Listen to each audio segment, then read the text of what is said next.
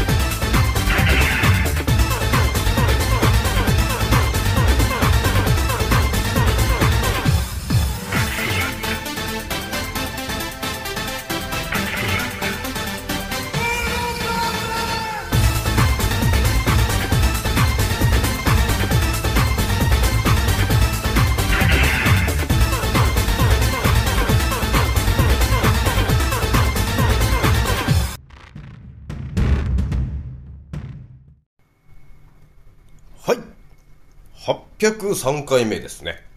創造船オメガ号宇宙一の名記録マスター、青木丸でございます。今から話すことは、私の個人的見解とおとぎ話なので決して信じないでくださいね。はい、ではですね、今回ね、お伝えしたいのはですね、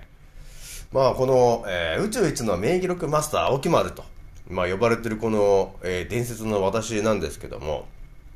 もともとね、あんまり大して本というものをね、読んできてないなというところがね、今回あったんですよね。で、今、えー、なんだかんだね、あの、いろいろあった結果ですね、えー、私は一つの本を、ちょっと昨日読み終わったとこなんですけど、この本の話をね、ちょっと皆さんにしときたいなということがあったんですよ。ね、この、えー、本を全く読まないこの私がですよ、まあ少し前にね、あのー、ローマのマルクス皇帝がいて、彼が、あの、いろいろ語ってる話っていうのがやべえなと、え、いうところが頭にこう入ってきて、まあ本というものがね、えー、やっぱりとても大事なもんなんだなというところが頭に入ってきた時にですね、えー、私はですね、例の本をですね、特に迷うこともなく、えー、気づいたら無レジに運んでいたということがあったんですよ。なので、ちょっとね、その本の話をね、今日しちゃおうかなということなんですよね。まあ多分ね、あんままだ買ってない人いると思うんだけど、この本はね、ちょっとやべえなというところがあったんで、ちょっとね、今日はね、その本の話で、なんだかんだ話しちゃおうかなというところなんですよね。それじゃあひとまずね、えー、私のアンカーラジオさんはですね、えー、なんだかんだあった結果、えー、6万160回再生突破しておりますと。皆さん、聞いてくれてありがとうという感じなんですよね。まあやっぱね、あの、連休になってくるとね、結構皆さんね、ちょっとしたタイミングで聞いてくれるという、あの、熱いファンの方がちょっと増えているということがあるので、ね、この数値が増えてきますと。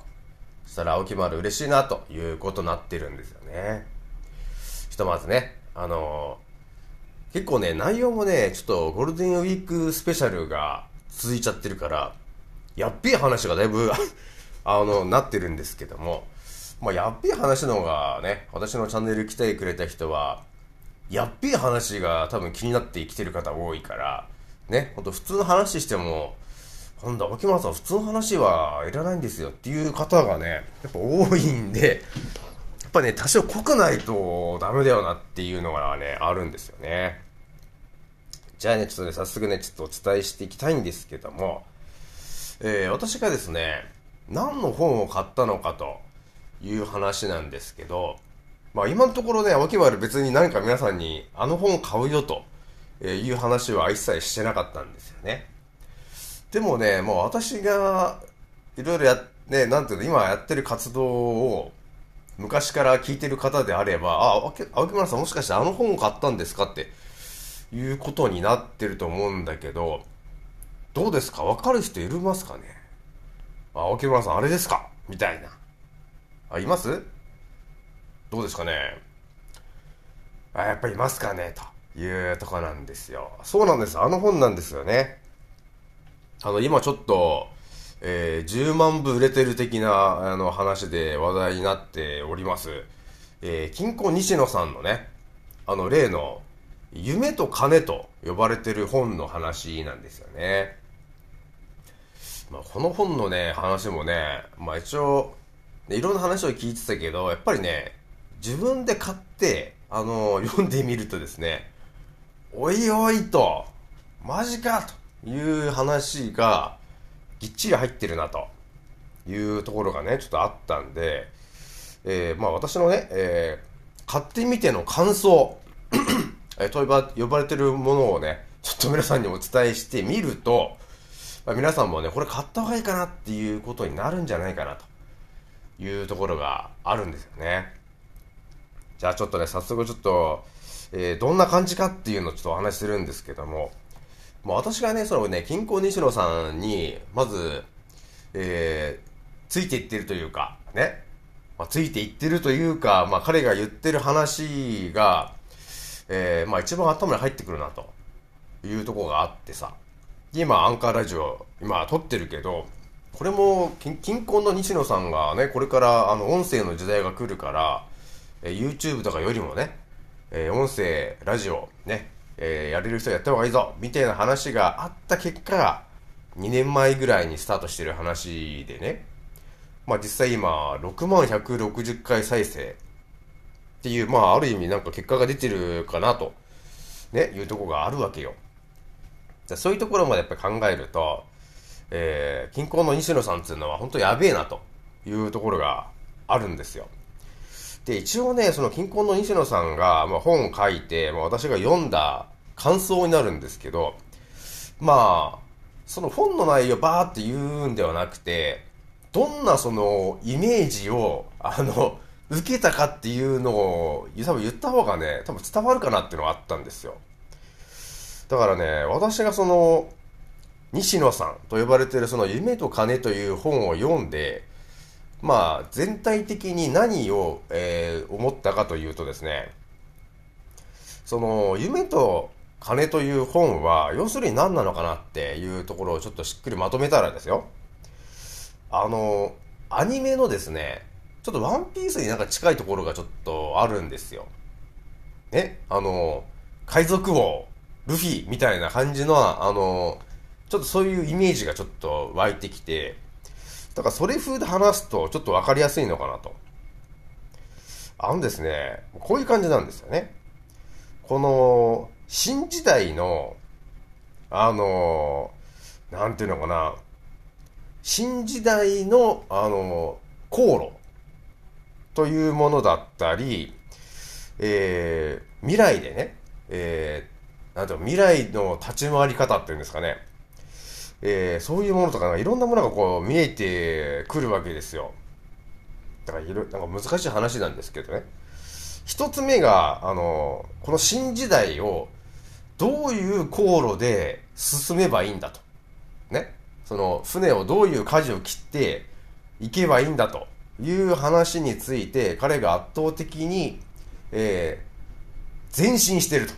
ね。この新時代を前進してると。いう話をまずしてますと。で、その後彼がしているのが、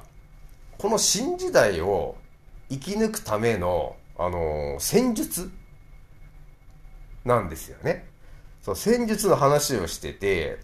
で、最後また、そのところどころに出てくるのが、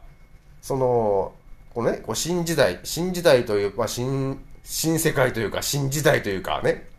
この世界のその舵の切り方をまずは教えてて、その次戦術ですよね。どうやって戦ったらいいのか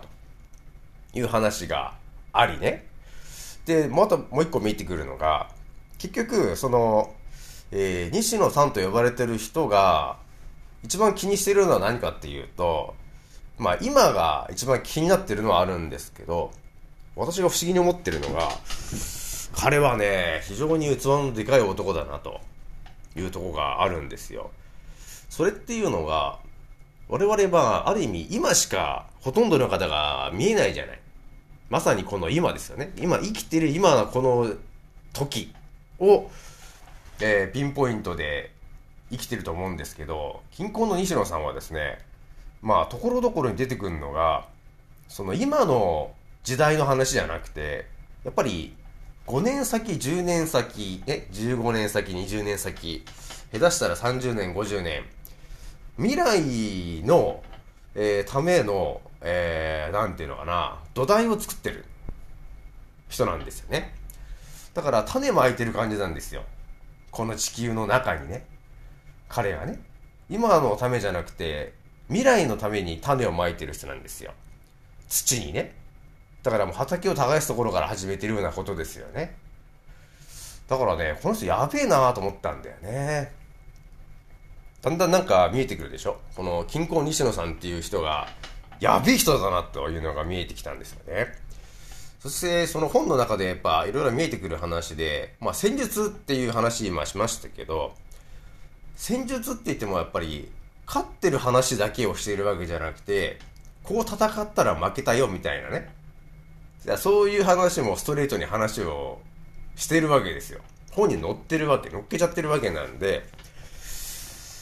なんていうのかな、やっぱり哲学とかね、そういうものを私も最近いろいろ本読読もうかなっていうのはあるんだけど、人がそのいろいろやってること、ね、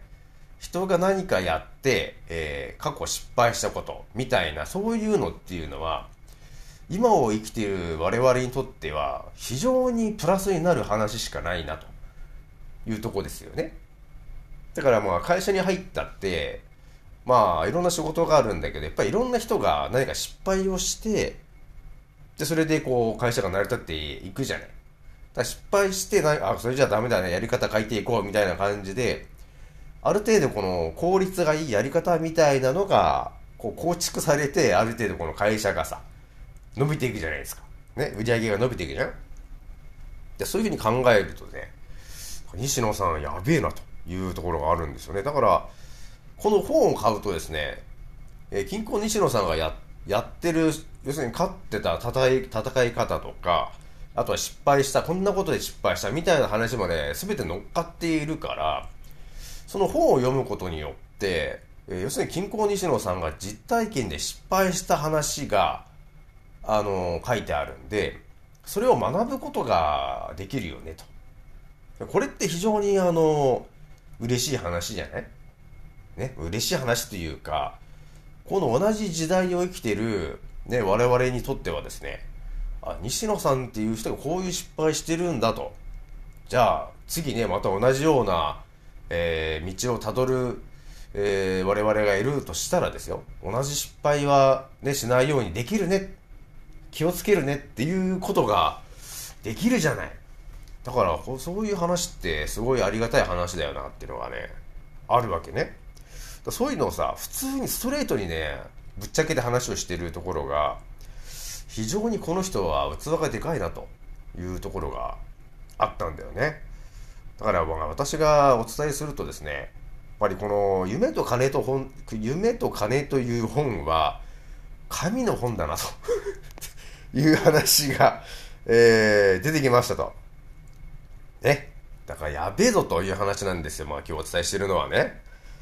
で、まさにね、あの、近婚の西野さんっていう人は、私のイメージで言うと、まあまたそのアニメワンピースの話になっちゃうんですけど、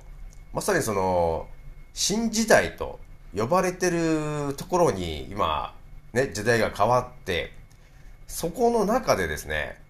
まさに海賊王と呼ばれてるものに、えー、なろうとして、えー、この新時代をまさに、えー、舵を突っ走って切ってると、えー、いうモンキー・ディ・ルフィ的な感じになってるねというあのイメージなんですよ。ね？まあでも完全に当てはまるでしょ彼が。まあいろんな人いるんだよ。いろんな人いるんだけど、やっぱり今まで何やってきてるのかっていうのを見てくると、やっぱり金婚西野さん最強じゃねえのかっていうのはあるよね。だから私の中で結構あの、モンキー・ディ・ルフィ的な感じだよな、と。いうところがね、ちょっとね、あるわけなんですよ。ねだから、あの、本当将来的にあれ、海賊王じゃねえかっていう感じなんですよね。でしょ？で、まあ、もうちょっと詳しくちょっと解説してしていくとですね、まあ、まずはその、この新時代の航路の話ね、こうしてるんだけど、まあ、この今のね、新時代みたいな時代が来て、どういうふうに、あの、道をね、船の舵を切ればいいのかって、ほんと漠然とわかんないじゃない。わかんないんだけど、誰か先頭を切って走ってて、結果が出てる人がいるじゃない。ね。そうすると、そこにある程度道が引かれてるじゃないですか、レールがね。だから、あの、彼がね、え貧困西のルフィがですよ、あの、海賊王になるために、この新時代の、えー、ある意味、航路を、えー、全速で、全速力で、えー、突っ走ってると、え、いう感じが見えてるわけ。ね。だから、先頭を切って挑んでってるじゃない、彼はね。この、この日本のこのね、え、非常に生きにくいというか、ね、え、そういうその時代の世界をですね、彼が船を乗ってですね、突っ走ってるなという感じなんですよね。で、もちろん、あの、えー、モンキー・ディ・ルフィ、えー、西野さんなんで、やっぱり圧倒的な強さがあるじゃないですか。そもそもね。金庫西野さん自体の魅力っていうものがもう完全に溢れちゃっているよね。もう非常に個性的で。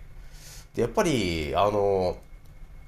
覇王色の覇気持ってんじゃねえかっていうぐらいのその、ね、その場の空気を変える力っていうんですかね。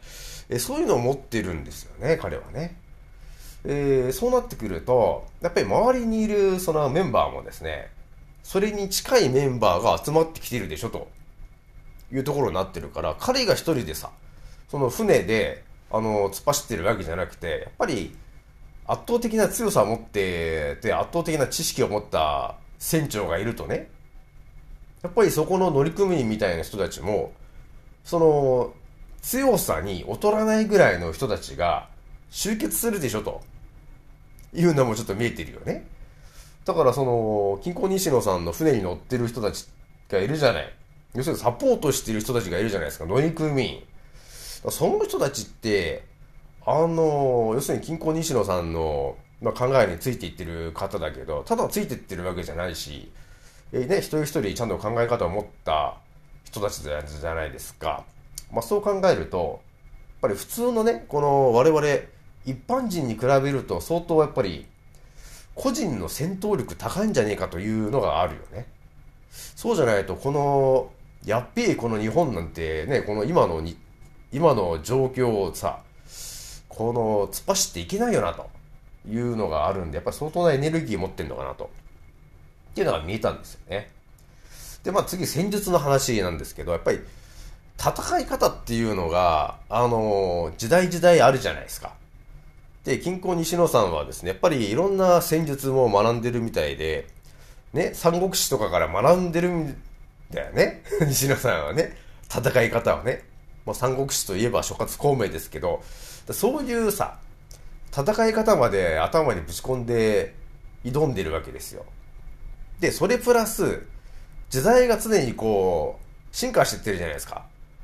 ね。で、進化していってると、やっぱり、便利なものがいろいろはね、出てくるじゃない。ね、電話がスマホになったりとかって、そういう感じで、時代がパワーアップしていくんだけど、ぱりそれにはね、あの、我々の思考も常に進化してついていかないとダメじゃないですかというところがあるんですけど、やっぱ貧困西野さんのその戦術もですね、ね、あの、ね、クラウドファンディングから始まりですけど、ね、チャット GPT とかね、で、NFT とかっていろいろこの、あるじゃん、あるんだけど、すべて時代に乗って彼が舵を切ってってるわけなんですよね。だからその時代に合った戦術を持ってきて、あの、挑んでるわけですよ、戦いにね。だから、常にその、彼がアンテナ張ってるんですけど、あの、アンテナがやっぱり広いから、ね、今、だから、要するに、今、次何が出るのかっていうのを常に頭に入れた状態で、あの、戦ってるわけですよ。だから、普通の人じゃやっぱり戦えないでしょ、と。ね。常に時代とともにその脳みそがインプットされていってるんですよね。だからそう考えるとやっぱり強えなぁと。やべ、海賊王だよみたいな感じになっちゃうかなと。銀行西野さんね。っていうのがね、ちょっとね、見えたんですよ。だからやっべよなっていうのがあったんですよね。で、あとはね、あの、まあ、本を見た、まあ、完全に見た私がお伝えできるのはですね、だから結局、今目の前で起きていることとか、こう、まあ、それは捉えてるんですけど、本当その、将来的な、ね、日本。だから今、あれでしょ？えー、2022年でだいぶまた人口が減っていってるじゃない？結局ね。で、生まれてくる子供も減ってってるわけですよ。そうなってくると、やっぱり、えー、未来で活躍できる人たちも減ってくるよね。まあでもね、そんな人たちに対して、要するに今のままの考え方では無理だぞと、持たないぞということを、えー、言ってるわけですよ。だからこういう思考ではダメだということを彼はストレートに言ってるんですよね。で、ただ言ってるだけじゃなくて、いや、いやこういう考え方じゃダメだから、こういうふうにしなさいと。っていう、ちゃんとあの、言ってる話なんですよ。ストレートに言ってる話だから、非常にやっぱり伝わるよな、というところがね、あるわけね。で、私がその本読んでて気づいたのが、あれ？近郊西野さん、あれじゃないですか。あれ？海外のラオスに、え、プペル小学校、寄付したんだって？え、っていうの書いてあったんですよね。で、これなんか開校日が2022年の2月22日って書いてあったんだけど、去年じゃんみたいな。ね。だから、将来のその子供たちが、ね、要するにあれですよね。途方に迷わん、途方に暮れないように、ね、学校というところをちゃんと作って、勉強しないと、要するに、この地球というエリアで、あの、生き残っていけないんですよね、と。ね。っていうのを彼が、もう今まで見てきてるから、だから、自らね、ラオスに学校を作るというぐらいな、あの、ことをやっちゃってる人なんですよね。だかやばいでしょ。ね。っていうことがあったんだけど、だから、ラオスなんですよ、と。ね。だからね、日本とか、その、日本人だけとかじゃないんですよ。もう彼は常にこう、世界を見てる、じゃない。ね。やっぱりね、この新時代を生きる男だからね。本当に、あれですね、地球の、地球というエリアの海賊王になるんじゃねえかと。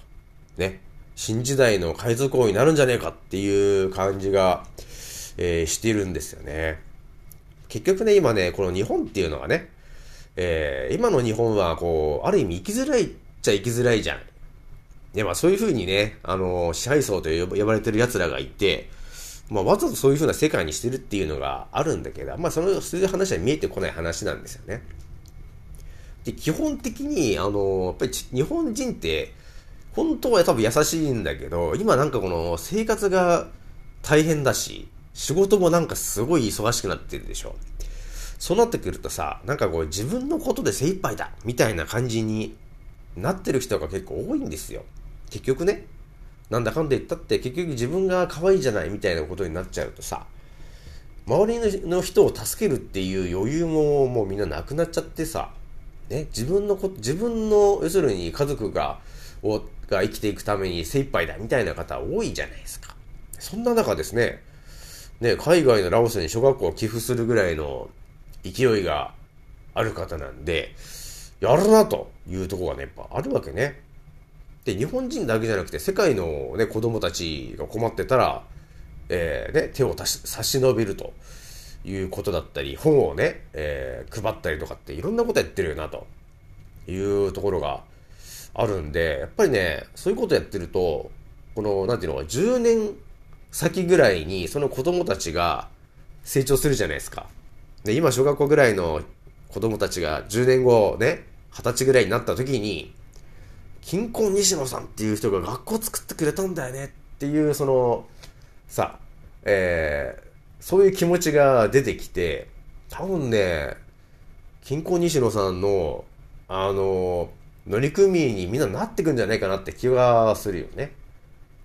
だからね、今のうちにいろいろその、ね、世界に種をまいておいて、ね、あの、若者たちを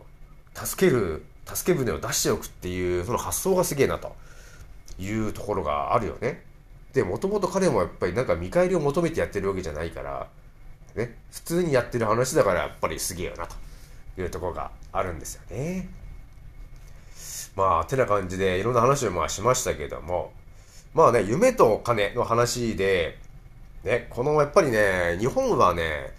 もうなんかある意味夢と希望もねえや、みたいな感じになっちゃってるわけよ。そんな中ね、あの、夢と、夢を叶えるためには、金が必要なんだっていう、この、まさにストレートな物語がこの本に書いてあるんだけど、私もね、全部見て思ったのが、やっぱりね、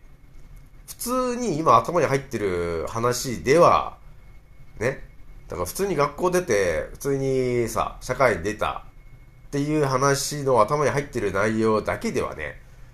あの、生き抜いていけないし、夢をあったとしても、あまり叶えられる人はいないよねっていう人がね、多いと思う。まあでもそんな中ね、この彼が、こんなことあるよ、こんなことあるよってね、あの、すごいんですよ。こんな風にするとお金を稼げるんですよ。あんな風にするとお金を稼げるんですよ。こういう風にするともっと稼げるんですよ。っていう話だったり、こういう考え方をするともっと稼げるんですよ。っていう話とかをね、バンバン本に乗っけてあるわけなんで、そういう情報が頭入ってくるとさ、あ、じゃあ自分がそのいざね、あのなんか、何か夢をね、金を叶えようとした時にお金が必要だなって考えて、あ、じゃあこうしよう、ああしようっていう、その、見えてくるイメージがもうちょっと分かりやすくイメージできるようになってくるわけよ。だからね、ほんとこの夢と金の本が今の若者たちの手に、手元に行った日にはですね、本当にこの新時代を戦える人たちが一気に増えるなということがあったんですよ。ね。まあ私がのイメージで言ったらね、その今新時代をあの生きていこうって言って今頑張ってる西野西野さんが頭に入ってるさ、そのお金の稼ぎ方みたいなのがあると思うんだけど、その知識って、ほぼ若者にも今入ってないし、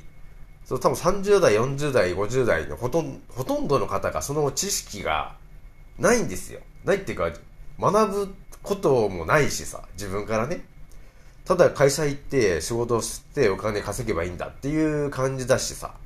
で、お金があれば貯金しなさいってそういう思考しかないんですよ。ないんだけど彼が、えー、冒頭からいや違うんだと。お金は貯金するもんじゃねえんだっていう感じの考え方からスタートするんですけど、だから全然違うことなんですよね。だからぜひともね、この話をね、若者も特にちょっとこれはね、えー、見てほしいなというところがありますね。この本はね。まあ私もね、またいろんな気づきが、あの、ありましたから。やっ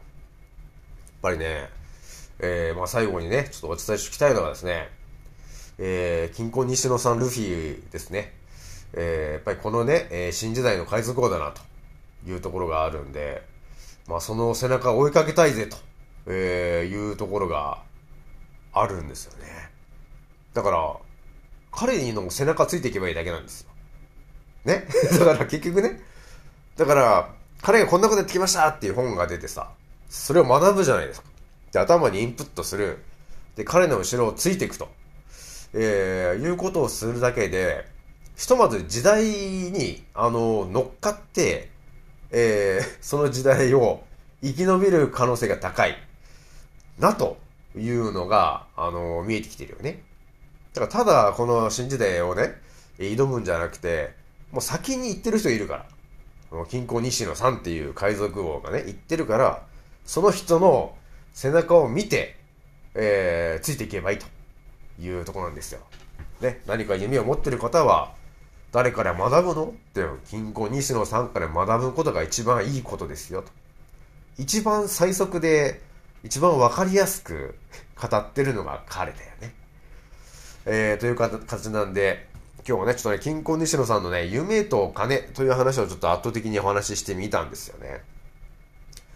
まあ、ひとまずね、私もいろいろやりたいことはあって、その夢と金の話のその本を買ってますからね。まあまたちょっと時間を作っていろいろやり込んでいこうかなというところでございますと。じゃあ今日ね、これぐらいにしておきます。次のせいでまたお会いしましょう。またねー。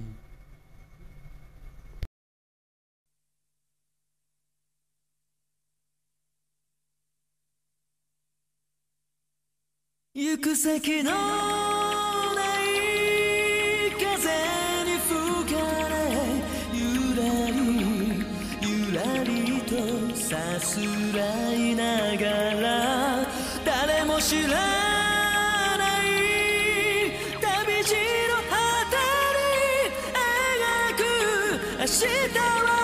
は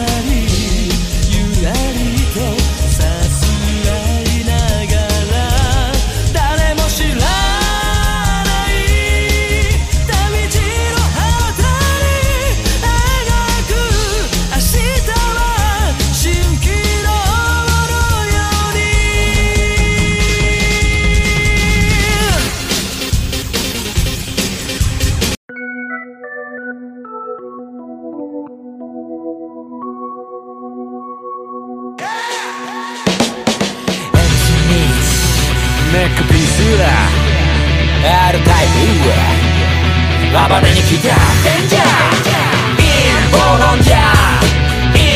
ロンジャー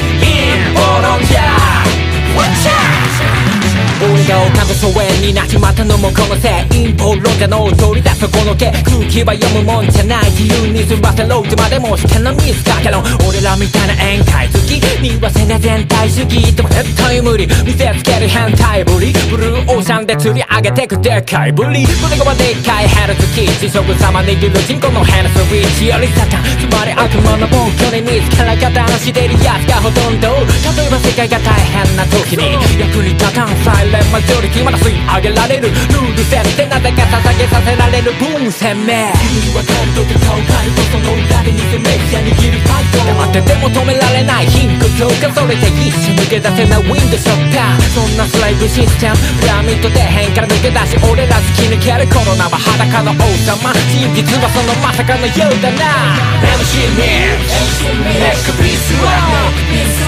R タイプ暴れに来たデンジャー